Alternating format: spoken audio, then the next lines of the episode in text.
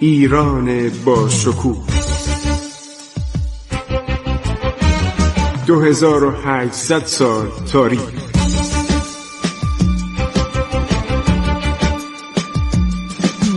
عبور از تاریخ.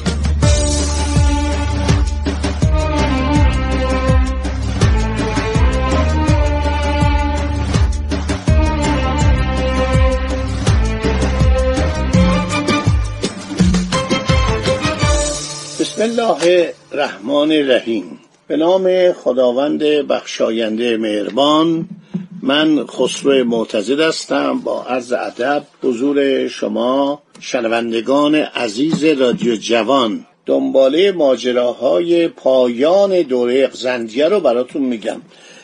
بعضیا پرسیدن آیا معتزد میشه اسامی پادشاهان زندیه رو بگویید؟ بله بله. کریم خان بوده از 1163 تا 1193 سلطنت کرده حدود سی سال. ابوالفتح خان ابن کریم خان. پسر کریم خان همون بیچاره که کورش کردن جوان بود خیلی جوان و بی تجربه بود 1193 مدت حدود چندین ماه حکومت کرده. بعد عرض شود که علی مراد خان بوده. بار اول 1193 مدت حکومت کرده. بعد محمد علی خان پسر کریم خان و همون سال 1193 مدتی آوردن. بعد صادق خان عرض شود برادر کریم خان بوده که اومده شیراز رو گرفته.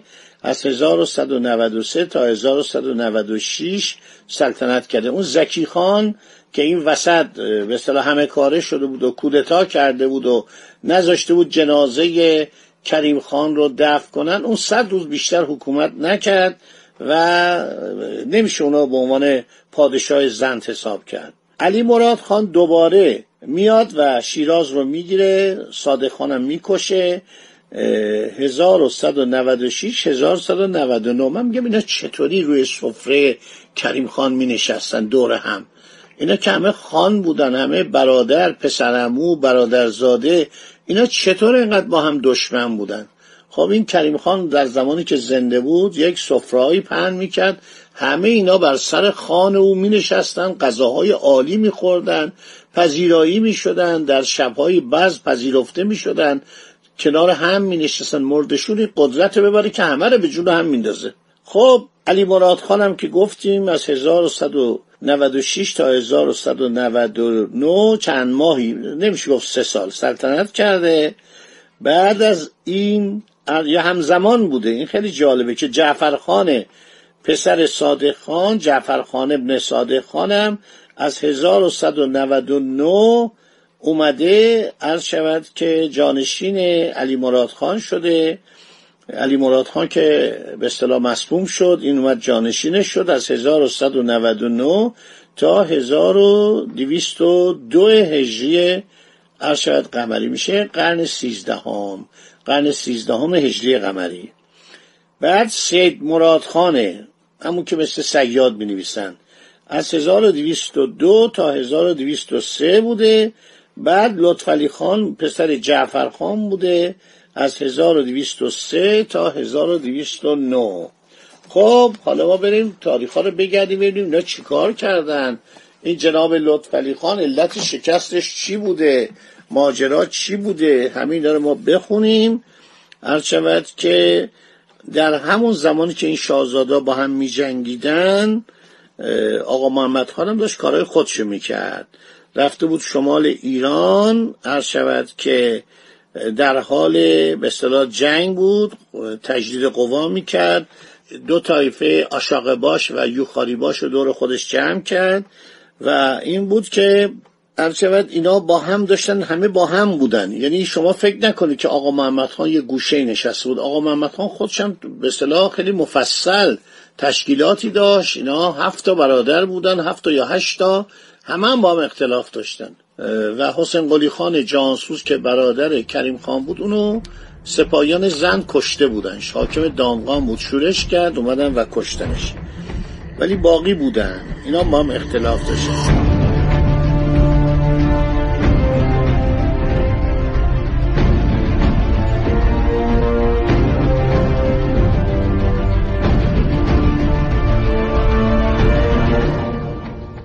یکی از نکات جالب اینه که عرض شود زکی خان من بهتون گفتم براتون که این زکی خان زن بیش از صد روز حکومت نکرد. علت قتلش رو من نمی‌دونستم. چرا این عرض شود که مرد؟ جنرال سر پرسی ساکس که به صلاح افسر انگلیسی بوده و در ایران سالها در زمان ناصرالدین شاه کنسول در کرمان بوده و یک سفر دور ایران هم انجام داده. خیلی کتابش جالبه. دور تا دور ایران گشته. زبان فارسی رو می‌دونسته. یک خواهری هم داشته به نام آلت ساکس که اونم یک کتاب جالبی درباره ایران زمان قاجار نوشته.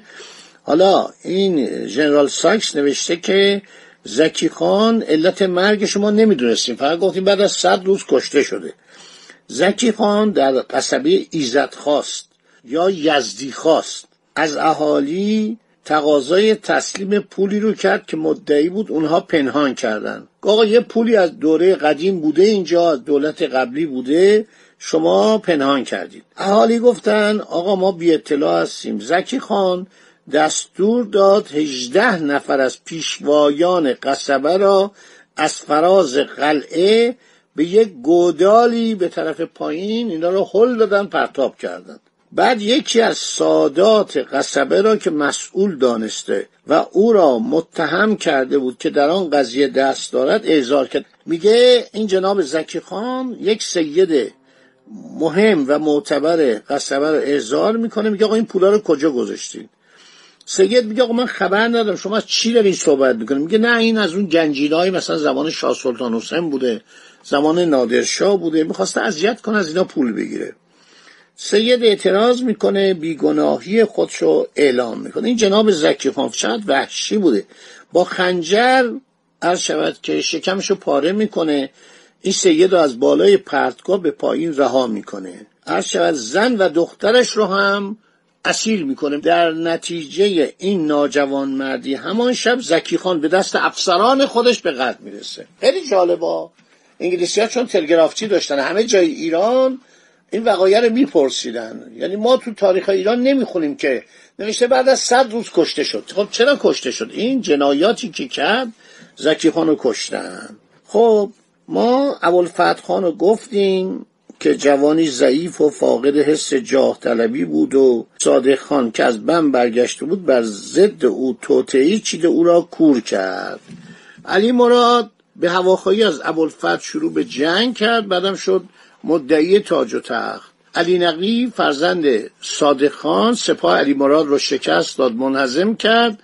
بعد شاهزاده جوان سرمست این موفقیت وقت خود را به بتالت و هوسرانی در قصور اصفهان گذران در حالی که علی مراد مشغول جمعآوری سپاه نیرومندی شد و علی مراد در جنگی که در نزدیک همدان روی داد موفقیت کاملی به دست آورد. به سوی شیراز حرکت کرد. پس از هشت ماه معاصر آنجا را در سال 1195 1781 میلادی تصرف کرد. به محض تصرف شیراز صادق خان را با تمام فرزندانش به استثنای جعفر که با او قرار مدار گذاشته بود به قبل رسانید. من اینا رو قبلا براتون گفتم. اینو دارم نقل قول می‌کنم از ساکس سر پرسی ساکس.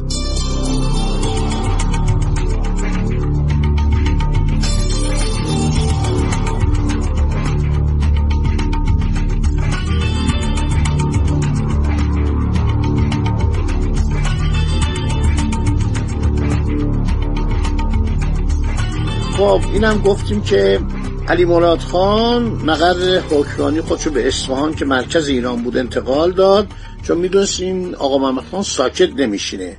بعد فرزند او شیخ اویس موفقیت یافته ساری رو گرفته رئیس قاجاریه شکست داد. وقتی که به تعقیب دشمن شکست یافته رفت در سلسله جبال به دام افتاده سپاهش چی شد؟ تارمار شد. این بلا باعث وحشت زیاد قشون شده.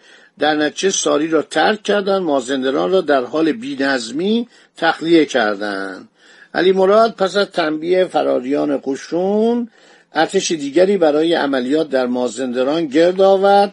بعد متوجه شد که جعفر خان پسر صادق خان شورش کرده. از زنجان به سوی اصفهان در حرکته. علی مراد خودش شخصا فرمانده ارتش رو در دست گرفت. گرچه مریض بود. حالا ما نمی‌دونیم مرض اینا چی بود. سرطان بوده سل بوده.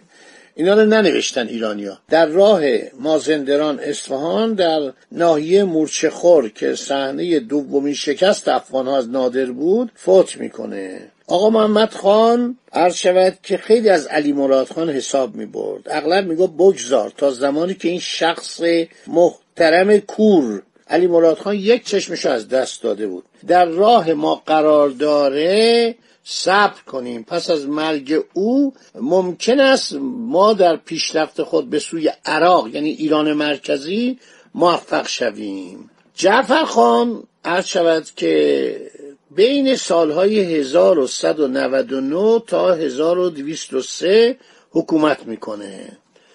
از شیخ اویش دعوت می‌کنه بیاد به اصفهان بر تخت بنشیند شیخ اویس شاهزاده جوان با حماقت خارق‌العاده‌ای نسبت به مردی که پدر او پدرش را به قتل رسانیده بود اعتماد کرد. به فرماندهی سپاه وارد اصفهان شد. در آنجا شیخ اویس رو گرفتن کورش کردن. در این زمان بازیگران عمده برای ربودن تاج و تخت ایران جعفر و آقا محمد خان بودند. آقا محمد خان به طرف جنوب تا کاشان پیشروی کرده بود. پس از مغلوب نمودن سپاهی که به مقابل او فرستاده شده بود رفت طرف اصفهان. جعفر خان فرار می‌کنه به شیراز. آقا محمد خان در این هنگام منظور اصلی خود را مفروک داشته میره به طرف بختیاری. ولی موفق نمیشه. با کمال بینظمی به تهران رانده میشه. جعفرخان دوباره به سوی شمال حرکت کرده. اصفهان رو مجددا به تصرف در میاره. اسماعیل پسرموی جعفر که حاکم عرض همدان بود شورش می‌کنه. اسماعیل زن. جعفرخان که برای سرکوبی او عزیمت کرده بود در سال 1201 هجری میشه 1786 میلادی. مغلوب شده و مجبور به عقب نشینی گردید. به علاوه جعفرخان در حمله به یزد که حاکمان از تبس که نایه نیمه مستقلی در خراسان بود کمک گرفته بود اینجا دچار عدم موفقیت میشه. بین جعفرخان و بین اسماعیل خان پسر اموش جنگ میشه. آقا محمد خان تمام قسمت های قبیله رو متحد می‌کنه جعفر رو از اصفهان بیرون می‌کنه تا شیراز تقریبش می‌کنه. نمی‌تونه شیراز رو تصرف کنه چون کریم خان یک باروی بسیار محکمی برای شیراز ساخته بود.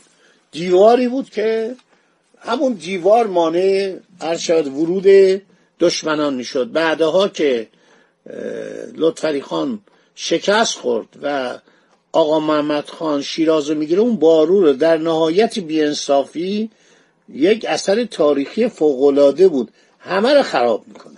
بارو رو با خاک یکسان می‌کنه و شیراز رو بدون دفاع می‌کنه. خب جعفر خان حالا داره میجنگه با آقا محمد خان.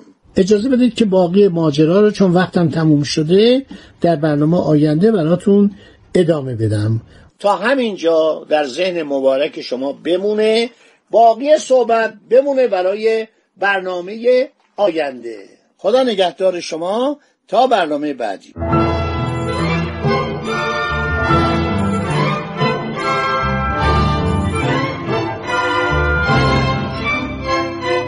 عبور از تاریخ.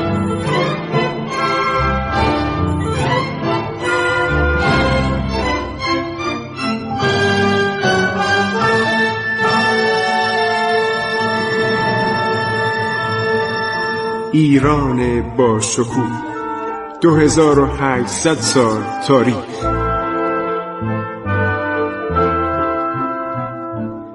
سرگذشت ایران ما به روایت خسرو معتزد